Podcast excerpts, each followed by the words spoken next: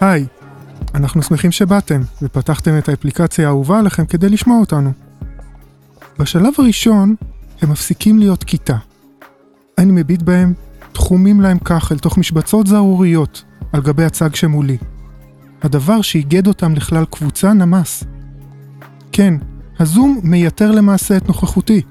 הפכתי לסרח עודף. אלה כמה ציטוטים ממאמר שפרסם פרופסור צחי זמיר מהאוניברסיטה העברית בעיתון הארץ ביוני האחרון, ביחס לחוויה שלו מהמעבר להוראה רגילה להוראה במרחק. משבר הקורונה הביא את הזום לחיינו, והוא הפך להיות אחד מכלי ההוראה המרכזיים בבתי ספר, במוסדות אקדמיים גם. והיום במצב למידה אנחנו ננסה להבין יותר על דרכי ההוראה אונליין, עם אה, אחת מהמומחיות בארץ לתחום הזה, רותי סלומון. אה, היא לומדת את הנושא של הוראה מרחוק כבר 20 שנה, וקצת כמו חוקרות של רעידת אדמה במדינה שזה מתחת לפני השטח, אבל עוד לא קרה באמת, פתאום היא מצאה את עצמה בלב הסערה, מאוד מאוד מבוקשת, ואנחנו ננסה להבין איתה ביחד מה זה אומר להיות במצב למידה בעידן הזום והקורונה. מוכנים? בואו נתחיל. מצב למידה, הפודקאסט של מכון מופת. היי רותי, שלום, שלום. רותי סלומון, מומחית למידה דיגיטלית וראש צוות פדגוגיה במו"פ לחדשנות וטכנולוגיה במכון מופת, נכון? נכון, נכון. אז uh, בעצם זה כמה, זה טייטל די ארוך ל- להגיד, אני וואחד יודעת מה אני עושה כשמדובר בלמידה מרחוק. Uh, כן, כן, כן, בהחלט, אני יודעת עוד הרבה לפני שזה היה מודרני. אז איך הכל התחיל אצלך? איך הכל התחיל אצלי? איך אני... הגעת לתחום הזה של uh, למידה אוקיי. אונליין? Uh, דווקא סיפור מעניין, לא כל כך רלוונטי, אבל נעשה את זה בקצרה. מהמם. אני למדתי חינוך באנגליה, אני בטח תכף תשמעו את השגיאות uh, את שפה המבטא. שלי, כן, גם את המבטא.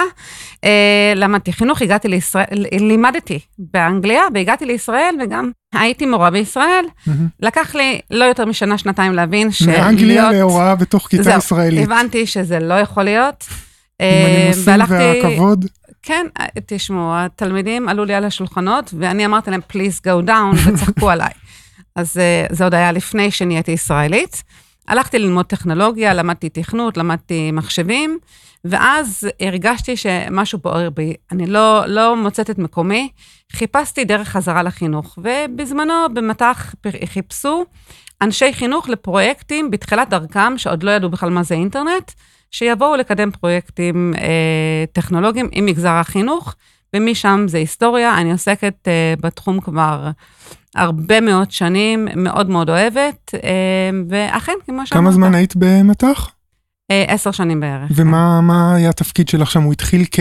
אה, זה התחיל כמרכז תמיכה למורים, שבפעם הראשונה אה, צריכים להיכנס אה, למחשב, לאינטרנט, לקדם פרויקטים באינטרנט, זה היה אז. היה דבר כזה? כן, אה, רוב הטלפונים שקיבלתי אז, בתחילת הדרך, היו ממורים שלא מצליחים להבין למה האתר לא עולה, והייתי צריכה להגיד להם, האם הסתכלת מאחורה ובדקת שהכנסת את השקע לטלפון, כי אז לקו היינו של צריכים... הטלפון. כן, ההבנה הזאת של תקשוב, שמחשב, ממש. זה שנות ה-90, ממש ככה. אמצע שנות ה-90? אה, כן, כן. מהמם.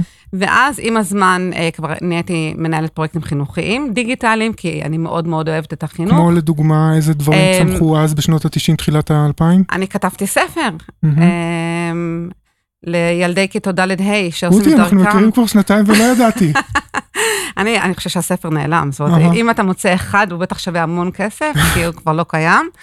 אמ, אז אה, כתבתי ספר, אה, אה, הובלתי פרויקטים, אוריינות דיגיטלית, ליוויתי גם כל מיני תחומי דעת, מלשון, מתמטיקה, גיאוגרפיה, ואת כל הרעיון הזה של להמיר דבר שהוא נעשה פרונטלי, הנה, למשהו שנעשית טקסטואלי מאוד, האינטרנט בתחילת דרכו היה מאוד היה טקסטואלי והיפר-טקסטואלי, לא? אז כן, אני זוכר שלקחתי קורס והכל היה נכון. hypertext זה העתיד, תלחצו פה, תגיעו לעוד אתר. והוספנו אנימציות, זה היה מאוד... אה, אז העבודה בהתחלה, בהתחלה הייתה תפיסה של אה, יש לנו פה כלי כן. שיכול לחבר אותך כלומד למקום רחוק שבו יש הרבה הרבה מידע, אבל אמ, פחות לחבר אותך ללומדים אחרים, אם אני מבין נכון. אמ, כן ולא, זה כן היה תחילת הדרך של הפורומים. אמ, והיינו, חיפשנו את הדרך, לא כל כך ידענו, אבל בהחלט היו אה, כלים ראשוניים. היה- כמה גישות. מה? כמה גישות שונות גישות, לגבי? כן, אה, בכלל, גם לימדנו אותם, זאת אומרת, הם, הם היו צריכים לדעת בכלל, חיפוש נבון ברשת, זה היה mm-hmm. נושא מאוד מאוד אה, חם בתקופתו. אה, וגם את הנושא של שיח, לא ידענו למה כל כך חשוב לנו. היום אנחנו גם יודעים לתת תוויות, שהנושא של החברתי-רגשי חשוב במיוחד מרחוק. אז לא ידענו להגדיר למה אנחנו רוצים לשלב פורומים בתוך תהליך הלמידה, אבל זה כן התחיל אז, mm-hmm. היה מערכת פורום ראשונית. כן. ואז אחרי שעשר שנים בתוך ההתנסות הזאת והצמיחה, יחד עם, ה, עם התפיסה הזאת של הוראה מרחוק, עברת ל, לאן? Uh, עבדתי כמה שנים ברשת עמית, עבדתי כמה שנים, uh, עד היום בעצם, אני מנחה uh, ומרצה מטעם משרד החינוך. מובילה במרכזי פסגה, היום כבר פחות. הובלתי, הובלתי גם פרויקטים של המרת תפיסות, כמו למשל למידה מבוססת פרויקטים, איך אנחנו הופכים את זה לתהליך דיגיטלי.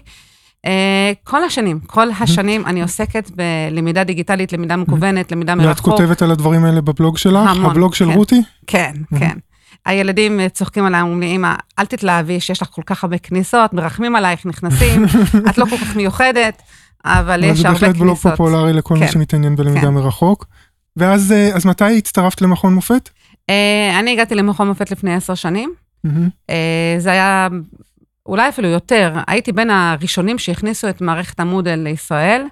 באתי למכון מופת, כמעט ואין מכללה ואוניברסיטה שלא עברתי דרכו, ושלא זרקו אותי גם מהדלת. וניסית למכור להם את המודל, תשמעו, כן, יש פה משהו מדהים. כן, ומכולם חטפתי, מכולם חטפתי. ויזואלית אולי הוא יכול להתפתח. אה, כן, כן, יש אה, מה לשפר, אבל כרגע זה המערכת הטובה ביותר שקיים לנו, ודאי לאקדמיה. ללמידה דרך סטודנטים? אז uh, הגעתי לפה כמה פעמים, uh, כי uh, הכני, הכינו לי קבוצות של מכללות כבר, כבר במקום ללכת מכללה-מכללה, ואז תפס בואו אותי... בואו למכון מופת, ושם רותי תלמד אתכם יפה. לעבוד עם מודל. Uh, ואז uh, אילן בן שמעון, שהוא היה ראש מרכז תקשורת, ראה אותי שם, אמר לי, רותי, יש לי רעיון, בואי, יאללה. במקום לנדוד בארץ, בואי כן, uh, ומאז אני פה. שורש. Uh, כן, ו- ופה אני ממשיכה, באותו קו, uh, חדשנות, טכנולוגיה, uh, בכלל, uh, המוק, מערכת האדקס. מוק ל-Massive Courses Online. Massive Open Online Courses. אנחנו נקדיש לזה פרק אה, בהזדמנות. יפה, אז מעניין לציין, אז אני רוצה להגיד, הפלטפורמה הראשונה של אדקס בישראל, ever שקם. שזה המתחרה של אה, המודל. של קורסרה. זה הולך יד ביד, אנחנו נדבר על זה, זה לאו דווקא מתחרה. הגיעו אלינו ישראל דיגיטלית, שהיום הם מחזיקים את קמפוס, אמרו לנו, יש אדקס, אנחנו רוצים להקים. אמרתי להם, רגע, רגע, רגע, אני כבר... מכירה פלטפורמה אחרת. פתחתי, israelx.com, edx פלטפורמה אישית, רציתי לראות מה זה. וזה בעצם עוד היה לפני... אפילו הקדמת את אה, ישראל כן, כן דיגיטלית. כן, כן, אני לא אשכח את זה, זה, כן, נוט אז הנה הקרדיט שלך פה, מוקלט. אה. כן. אז הגעת למכון מופת והתחלת ללמד אה, מורה כן. מורים, מרצים במכללות? אה, או... לא ללמד, היה לי פה את הכיף גם מצד אחד לעסוק הרבה מאוד בהדרכה ובהטמעה אה, של לא להשתמש בטכנולוגיה, אלא איך להשתמש בה בצורה נכונה. איך להעביר אה, קורס מפנים מול פנים לקורס טוב, איכותי מרחוק. Mm-hmm. איך להעביר session בזום, לא היה זום, זה היה יוניקו, mm-hmm. אבל איך אתה מעביר את עצמך כמרצה במדיה הזאת? איך אתה בודק למידה אפקטיבית?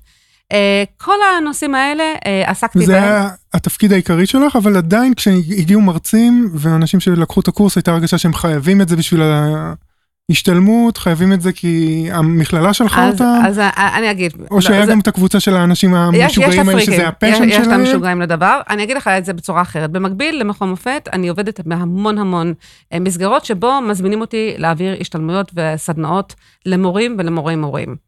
וזה אותה בדיחה שדיברנו עליו. שכל פעם היה לי בדיחה מוכנה, אני נכנסת לחדר, אני באה ללמד למ, אה, אה, למידה דיגיטלית, למידה מקוונת, טכנולוגיות למידה. הנה מגיעה ו- משוגעת. הנה היא מגיעה. אני תמיד הייתי אומרת להם, אוקיי, ברור לי, 99% ממי שנמצא בחדר הזה רוצה להיות בכל מקום אחר, רק לא בחדר הזה, אבל בואו, זה מה יש, אז בואו נעשה את המקסימום. make the best of it, כמו שסבא שלי אמר. ובואו נראה איך הטכנולוגיה באמת יכול לשרת אותנו. זה היה המצב. ואז הגיעה הקורונה. לא יאומן, פשוט לא יאומן. את זוכרת את התאריך?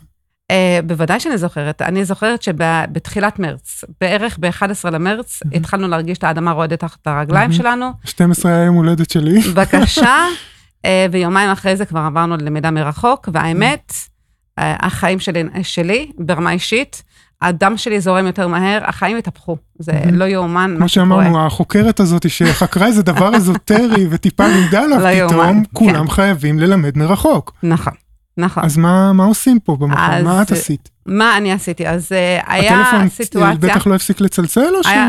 האמת? זה לא ביום אחד לא קרה. מדויק. איך שהבנו שזה מה שהולך לקרות, אה, פה במכון מופת כינסנו את ראשי המכללות, ראשי התחום הלמידה הדיגיטלית, אמרנו בואו נראה מה אנחנו עושים, אבל די לא האמנו, ואז קלטנו שזה קורה. אני ישבתי עם שרון, שרון גרינברג, ראש אה, המו"פ, אמרתי לו, זהו, בואו נודיע כבר, כל יום, אני נותנת לך חמ- חמש נושאים, שאני מלמדת אותם הרי 20 שנה ואף אחד לא מקשיב לי. חמישה? חמישה נושאים, כן. וכל יום בשעה תשע אנחנו אה, משדרים. מה זה משדרים? אני פתחתי זום, אה, זה היה יוניקו, היה יומיים יוניקו, ואז קרה את המשבר. יוניקו זה הייתה מערכת ישראלית, הייטקיסט כן. אה, סטארט-אפ ישראלי נכון. של הוראה מרחוק, נכון, שעשיתם הרבה הכשרות נכון. ולקראת זה במכללות, ואז ולקח- מה קרה ל... אוי, זה היה, זה היה משהו, כשהכל אז אנחנו שנייה אחת נעשה, נפרץ. נעבור הצידה, כן? לקח להם יומיים להבין שהם בנויים לעיתות שלום ולא מהמם. לעיתות מלחמה.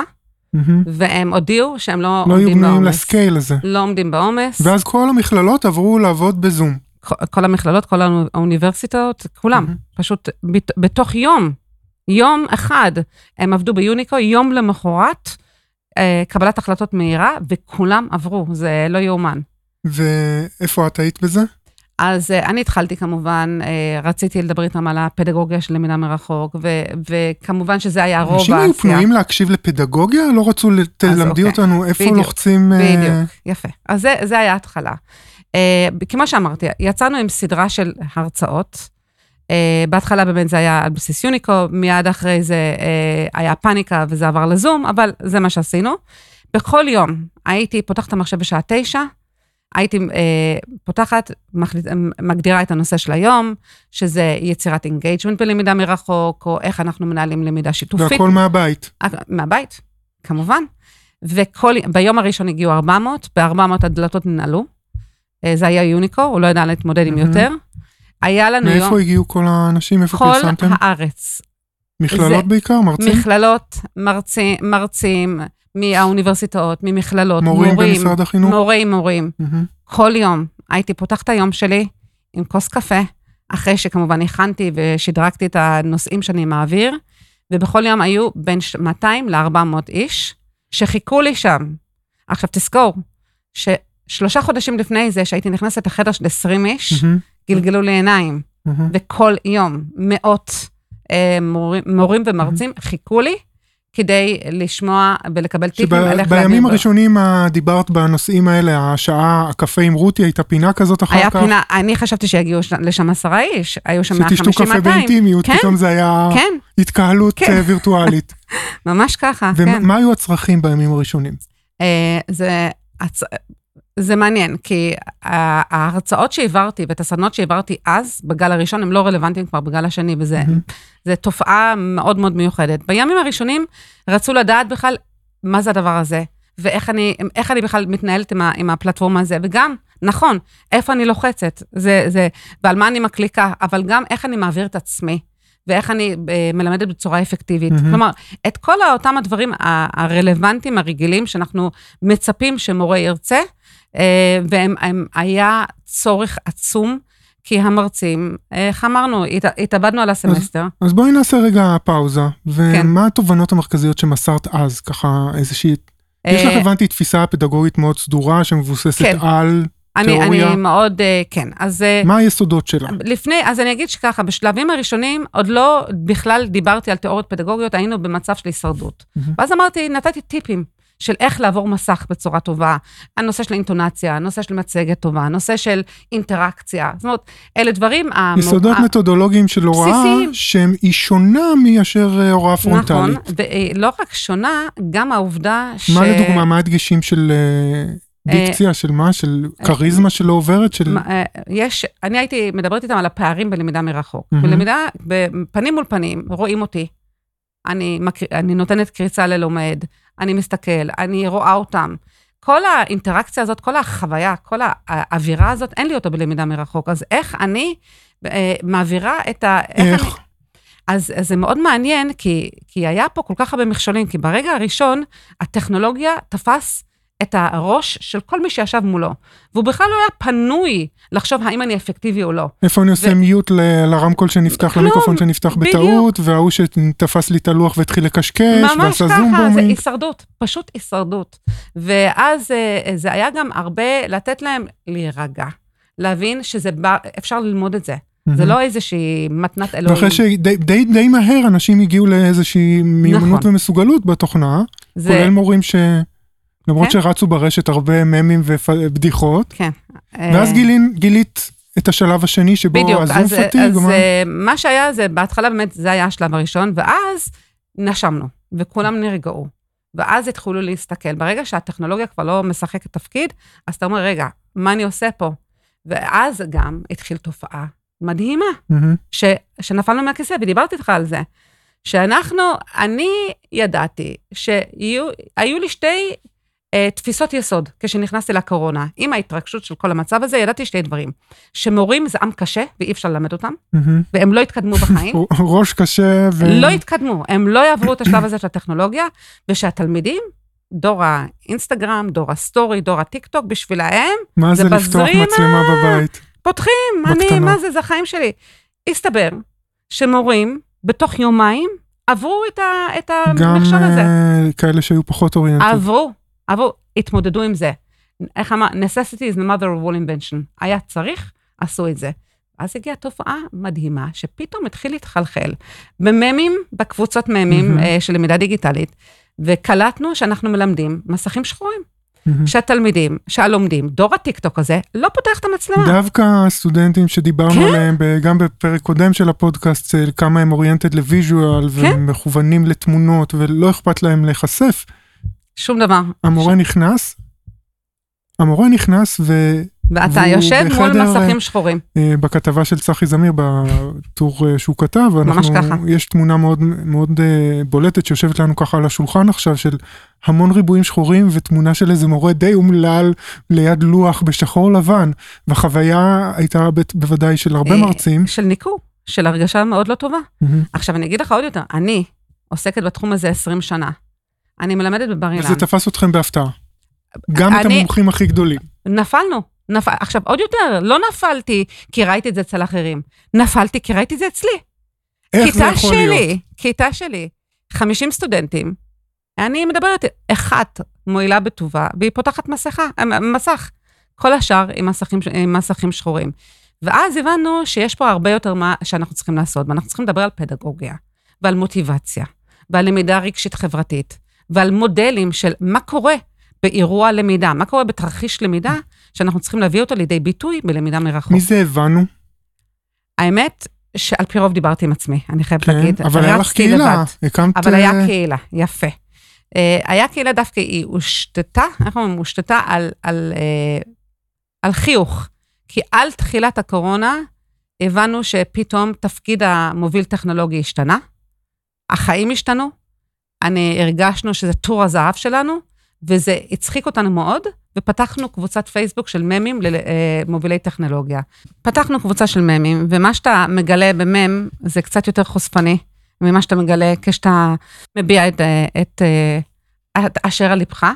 והתחיל- התמונות המצחיקות האלה, תמונה בדיוק, וכותרת, תמונה נכון. וכותרת, והיו שם, את הפנית אותי לקבוצה ויש שם באמת דברים ששווה לחפש, מי שמתעניין, מצחיק, איך קוראים כן. לקבוצה?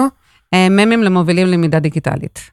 כי פשוט, הרבה פשוט, ממים יש בשם. כן, כי פתאום הרגשנו שהוכתרנו בלי שבכלל התכוננו לזה. אז התאגדתם כקבוצת כן, אה, פייסבוק, וגם ב- בתוך הקבוצה הקדשתם אותה לתמונות מצחיקות שמתארות את החוויה. נכון. אחת מהן זה נכון. ה- הס- האישה שרצה ומתעלפת על קו הסיום, ואת אומרת, אני בזום אחרי 40 נכון. דקות מול האישה ש... אה, בשדה חמניות, כי. היא סיימה עכשיו הרצאה במליאה, כדי להמחיש עד כמה אה, זה להעביר. זום מעייף. וזה תפס אותך בהפתעה? מאוד, מאוד. אני, אה, אני חייבת להגיד שבשבילי זה היה מרגש מאוד, כי חשבתי שכבר למדתי הכל ואני יודעת הכל, והרבה מאוד דברים, החוויה הזאת שבאמת אה, לעבוד בשטח בהיקפים גדולים, כן. גילתה לך עוד דברים על למידה עוד מקוונת? דברים וגם ללמוד מה ש... אה, מהחוויות של אחרים. וכמו שאמרתי, להבין פתאום שמורים כן לומדים מהר, מהמם. וסטודנטים לא רוצים שניכנס אליהם לסלון, והם לא יפתחו ואז מצלמות. תהיתם, אה, רץ באחד הממים רץ על המסכים הסגורים. בדיוק. ואז הבנתי, רגע, זה קורה לי וזה זה קורה לעוד אנשים. זה קורה. ואז במפגשים, הרי כל מפגש היה לי 200-300 בהתחלה זה בטח אנשים. היה, שמרת את זה בסוד, איזה פדיחה, אצלי, סוגרים כן, מסך, ואז כן. הבנת שזה קורה גם אצל אה, אחרים. זה, זה לא, התביישתי, אבל כאילו תהיתי, אמרתי, רותי, זה העולם שלך, מה קרה? איפה, איפה נפלת? אבל אה, מסתבר שאת לא היית היחידה, ויש את אה, תומר ברץ, מורה לאזרחות והיסטוריה ומומחה ללמידה אונליין, שיש לו גם אה, בלוג, ללמוד אחרת, והוא נכון. החליט שהוא לוקח את ה... מרים את הכפפה, כן, והריץ אה, שאלון אה, לסטודנטים ולתלמידים. כן, הגיע ל-480 וחמש, תשובות, כן, כן, וחצי מהם עד שמו, גיל 18, חצי מתחת, והיו לו כמה תובנות אה, מרכזיות, והתובנה המרכזית אולי היא שאנחנו נכנסים להם לבית. והם הם זה לא, גם חוויה של, ממש אחר כך ככה. חווינו אנחנו כלומדים מהצד. אה, זה מאוד מעניין, כי כמרצה, אני לא חושבת שמישהו אה, חשב על זה, זאת אומרת, מאוד מעניין הח- ההתייחסות של כל האוכלוסיות אה, לדבר הזה. בכל אופן, ה- הלומדים לא רוצים, לא רוצים אותנו שם. שזה אחרת לפתוח מצלמה לסטורי של כמה שניות, מאשר אה, או לוויין או לאיזה כן? קליפ מצחיק בטיקטוק, מאשר לשים מצלמה שיראו אותי בבית שלי כשאני לא מוכן, לא מאופר, לא נכון. מאופרת, אה, רק התעוררתי, נכון. אולי אם יש לי הילדים שלי בלאגן. מסביב, כן, עוד תובנה שתומר ככה העלה שם בשיחה איתו, אה, על זה שיש עוד אנשים בבית. נכון, אני לא, לא מרגיש נעים, אנחנו כאילו, הלמידה היא לא, היא נדרשת מהתלמידים בזמן שהוא לא בהכרח נוח להם, ואז הרבה יותר נוח לכבות את המצלמה. אה, אבל אני כן שמתי עין על ה... אני ראיתי את זה, אמרתי, יואו, תומר, תביא לי את המסקנות, איזה מהמם. יופי, ככה אה, כן. עקבתי אחריו. אה, אבל כן הסתכלתי שם במסקנות, והיו שם מסקנות שהן גם קשורים. הלומד לא מרגיש שייך אה, לקבוצה, הוא לא כל כך מתחבר למורה, הוא משועמם, המורה לא יודע, לא יודע כל שזה כך. העולם תובנות הזה של רגע, אם אני לא מרגיש, אם אתה נכנס לבית שלי עכשיו, ומבקש ממני לפתוח את המצלמה, זה ממש אקט... אה, כן, פולשני. אקט פולשני אקטיבי, אני צריך הרבה יותר להיות מחובר אליך. אתה צריך יפה. להיות הרבה יותר מחובר בקשר שלך כמורה, כאיש חינוך, נכון, אל הדמויות האלה שהם פעם ישבו אצלך בכיתה והיה לך הרבה יותר קל ליצור איתם איזה נכון. מיני אינטראקציות, והיום הם מאחורי מסך בריבועים קטנים, הם בעצמם קצת נראים קצת כמו שצחי זמיר, פרופסור צחי זמיר תיאר בכתבה, אה, נראים אומללים קצת. כן, זה לא רק המרצה אומלל, זה גם הם, ואתה חייב לבנות איזשהו קשר, ואת נכון. לקחת את התובנה הזאת מאוד, מאוד מאוד, אה, ואז התחלתי לחפור בכל התורות החינוכיות והפדגוגיות שהשתמשתי בהן בעבר, ויש מודל אחד שאני מאוד מאוד אוהבת, ואיתו רצתי, ועכשיו שזה הגל השני של ההרצאות, של אני הכניסה מביאה. ללמידה מרחוק, אה, אה, זה כבר הכניסה ללמידה מרחוק, אבל במקום אחר. דור שני. דור שני, אז מה, מה זה, איזה תובנות. אספת והתחברת לאיזה תיאוריות? אז uh, חזרתי וחיפשתי מודל שבעבר מאוד, מאוד אהבתי, שזה המודל של גריסון, מודל משנת 2001, שהיא מדברת על מהי חוויית למידה אפקטיבית, טובה, mm-hmm. משמעותית, וזה לא משנה על איזה פלטפורמה, זה היה גם כן תחילת האינטרנט, והוא אמר, אה, אה, זה יכול להיות על זום, על מודל, מבחינתי על גוגל קלאסרום, לא משנה על איזה מר, אה, פלטפורמה, אני רוצה שיקרה בתוך חוויית הלמידה שלושה מעגלים שנוגעים אחד בשני. מהמם. אחד, שיהיה פה אתגר אינטלקטואלי, כלומר, הוא בא ללמוד, זה תרחיש למידה, שיהיה פה אתגר למידה. ש- שיתרחש פה תהליך למידה משמעותית, אפקטיבית. עכשיו, זה נוגע גם במעגלים השניים. דבר שני, שיהיה פה נוכחות מרצה משמעותית. המרצה, הוא קובע את האקלים, המרצה, הוא, הוא מנהל את, הד, את המערך, המערך הזה, המרצה הוא מי שמביא את נושא הלמידה, מי שמפעיל את הלומדים, שתהיה מנהיגות. מנהיגות, יפה. והדבר השלישי, שיהיה פה נוכחות חברתית רגשית. כלומר, שלושת המעגלים האלה, אז יהיה עולם הידע, עולם המנהיגות של המוביל של הסיטואציה, והעולם החברתי שעדיין נוכח, וזה היה אולי משהו חדש אז, לפני הסושיאל מדיה, נכון, מדיה, שלמידה מקוונת, לא, מסתפ... לא מספקים, קצת כמו שאמרת, חיפשנו את הפורומים, לא הבנו למה, אבל נכון. חיפשנו את הפורומים. נכון. צריך את ההיבט החברתי. מאוד. ואז לקחת את המודל של גריסון ואמרת, בואו, אנחנו, שנתקלים בכוורת השחורה הזאת, נכון. איך, אז- מת- איך נתמודד איתה? נסתכל על המודל של גריסון ונפרק אותו. יפה. אז, אז זה מה שעשינו, והיום, ה- אם אנחנו מדברים על תובנות שהיו לי מהגל הראשון, ולמה ההדרכות שעשיתי בגל הראשון כבר לא רלוונטיים, מהמם. כי היום אנחנו נמצאים במקום אחר. הם עלו, המורים, המרצים, עלו 20 מדרגות. הם נמצאים במקום אחר לגמרי. שטכנולוגית הטכנולוגיה- אנחנו מכירים את הפלטפורמה. לא מעניין, לא, בדיוק. הבינו אמ, כבר שזום זה, זה לא אה, אה, משהו תכלית מפחיד. הכל. לא, לא רק זה, גם אפשר גם זום וגם אה, מערכת הסינכרונית. זאת אומרת, התובנות אפילו של במיומנות ההתנסות. ה... לתת להם ל... לסטודנטים לפתוח חלון ליד, ל... ממש. לעשות איזשהו סקר נכון, קטן, נכון. חזרו קצת ל... נכון. לפלטפורמות של אה, מנטימטר וכולי.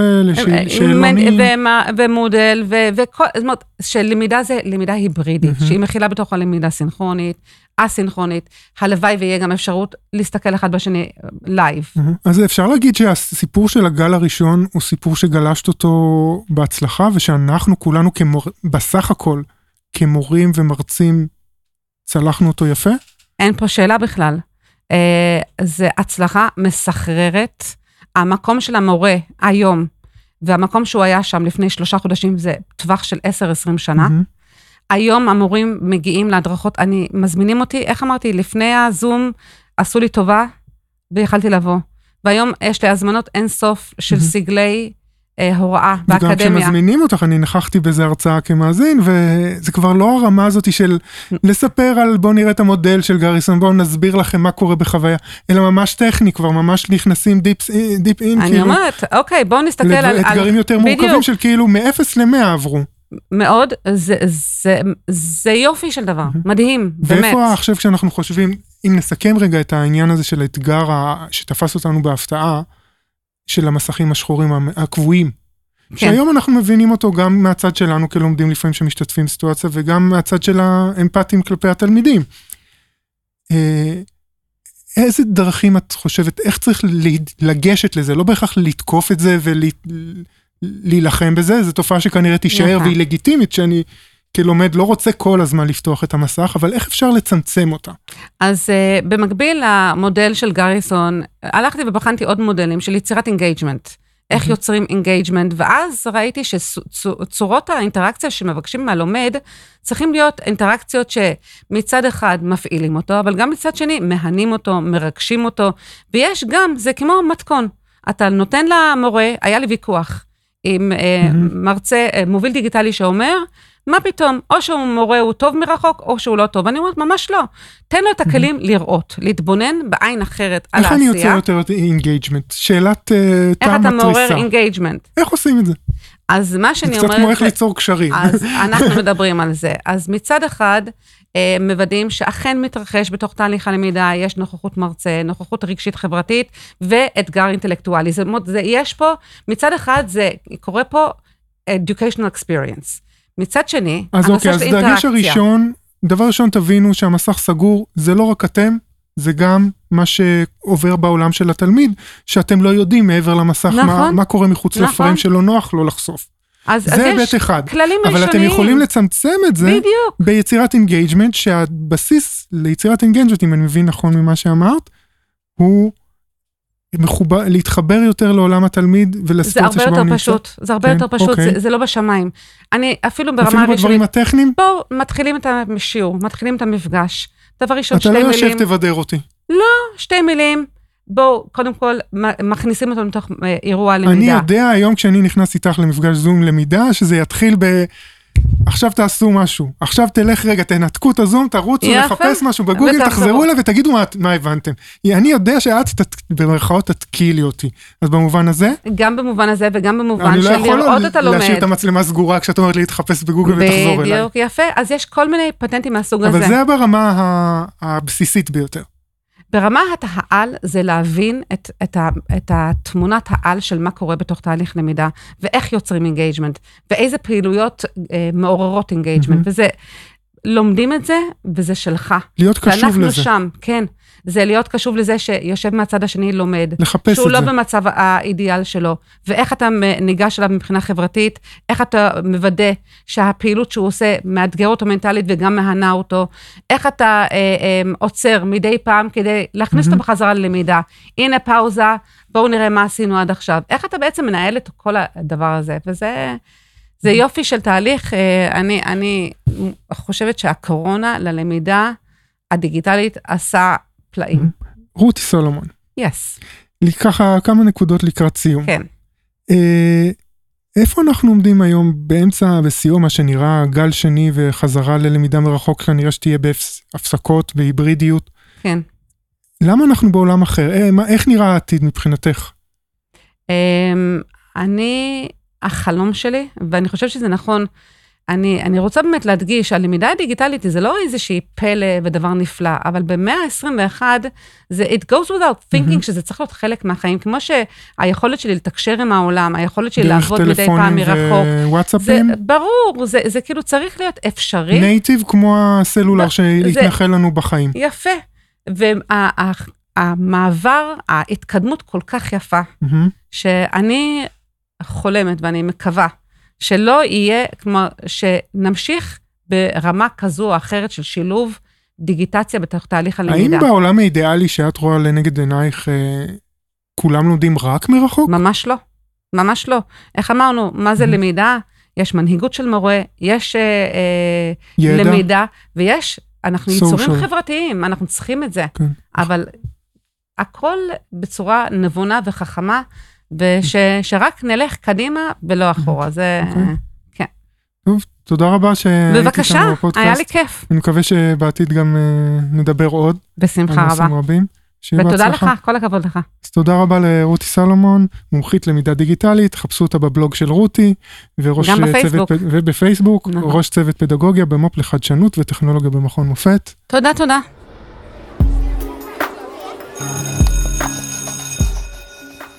מהשיחה עם רותי סלומון יצאתי עם דימוי של גולש גלים, או גולשת במקרה של רותי.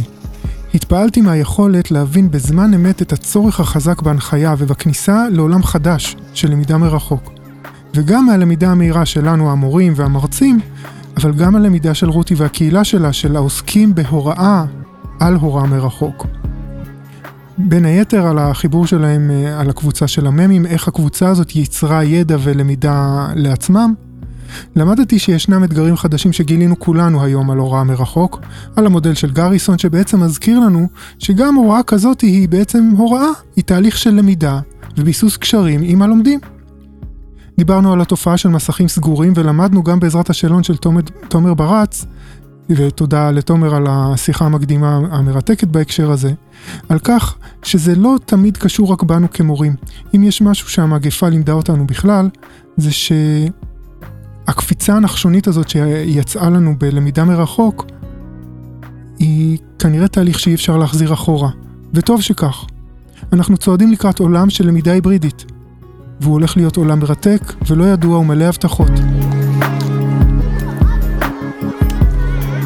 עקב כללי הריחוק החברתי, התוכנית הוקלטה בספרייה של מרכז המידע של מכון מופת, והופקה על ידי עומר סנש ועידו קינן מול פני פודקאסטיקו. אני הייתי דוקטור אסף שטיין, נתראה במצב הלמידה הבא.